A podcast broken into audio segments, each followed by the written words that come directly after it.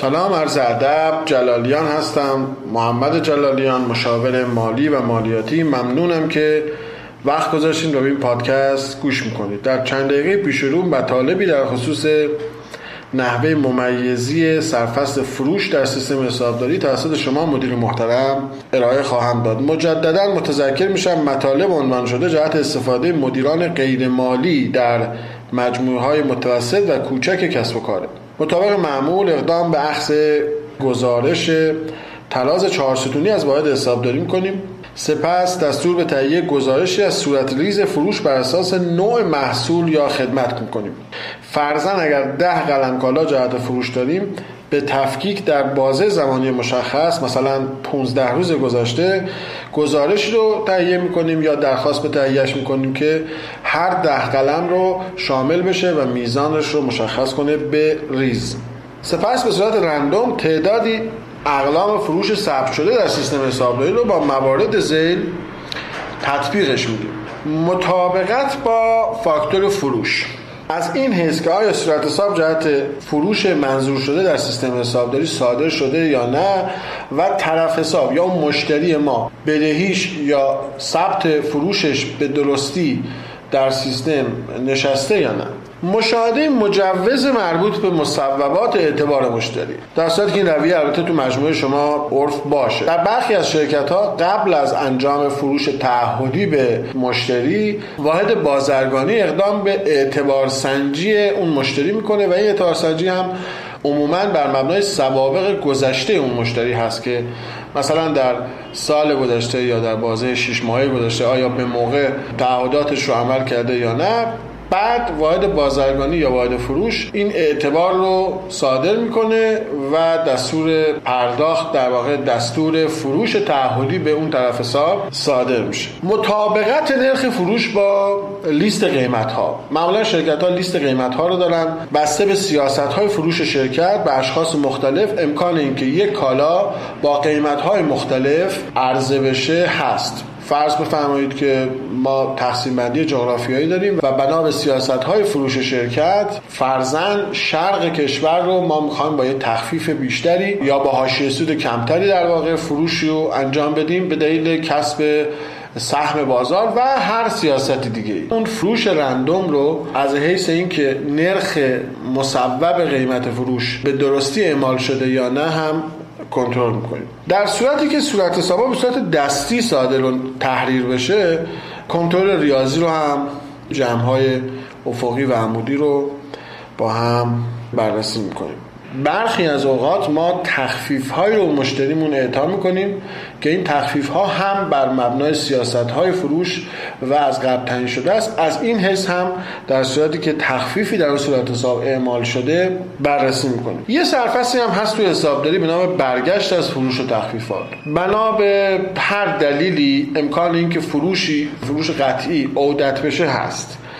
که انعکاس این عودت و برگشت اون طلب یا اون درآمد توی سیستم حسابداری خیلی مهمه و مخصوصا با طرف حسابهایی که ما بدبستون زیاد داریم اگر به صحت و درستی اعمال نشه در سیستم حسابداری در نهایت باعث مغایرت حساب خواهد شد. برخی از برگشت از فروش ها رو هم انتخاب کنید و از این حیث که اولا مجوز مربوطه چون قاعدتا وقتی فروشی صورت می‌گیره و برگشت میشه دلیلی داره که این دلیل باید تایید بشه توسط حالا اگر واحد بازرگانی فروش تو مجموعه هست یا شخصا خود مدیر عامل این مجوز مربوطه و تایید برگشت از فروش صادر شده باشه و اینکه اعلامیه بستانکار برای طرف حساب صادر شده باشه و در حساب ها مانده طلب یا عودت وجه منعکس شده باشه.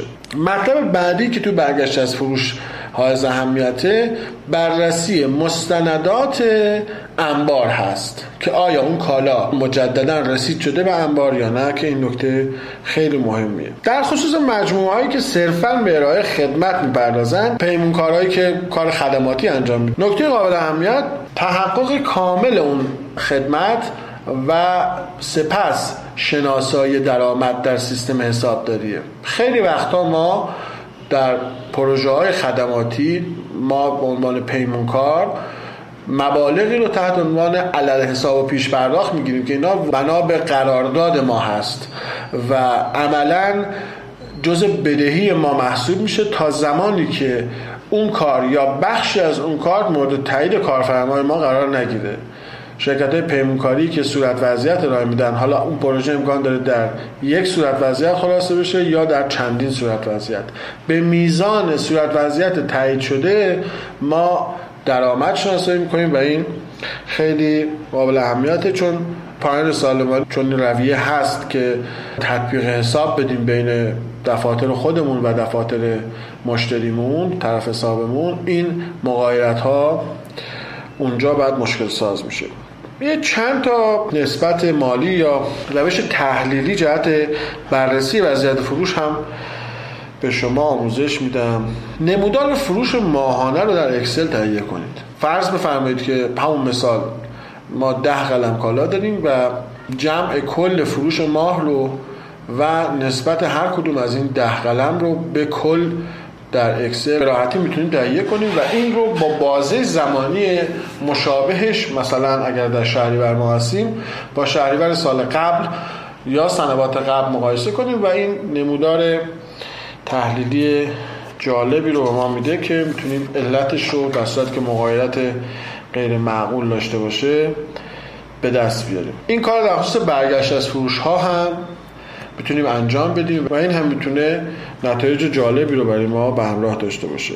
نسبت تحلیلی بعدی نسبت فروش به ظرفیت. مثلا اگر طبق کاتالوگ یا طبق اطلاعات فنی ما ماشینالات ما توان تولید میانگین ده هزار قطعه در ماه رو دارن و ما الان داریم با هزار قطعه میانگین فروش اون هزار قطعه در ماه هست ما با یک دهم ظرفیت اون داریم بریم جلو.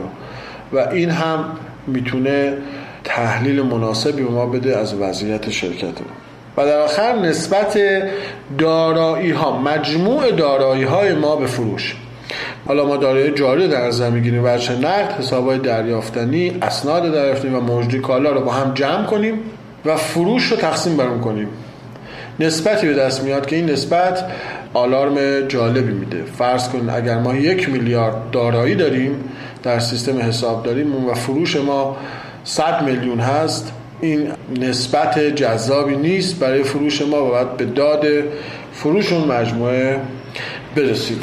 ممنون و متشکرم که وقت گذاشتید و برای بنده گوش کردید. امیدوارم که مفید فایده بوده باشه. خدا نگهدار.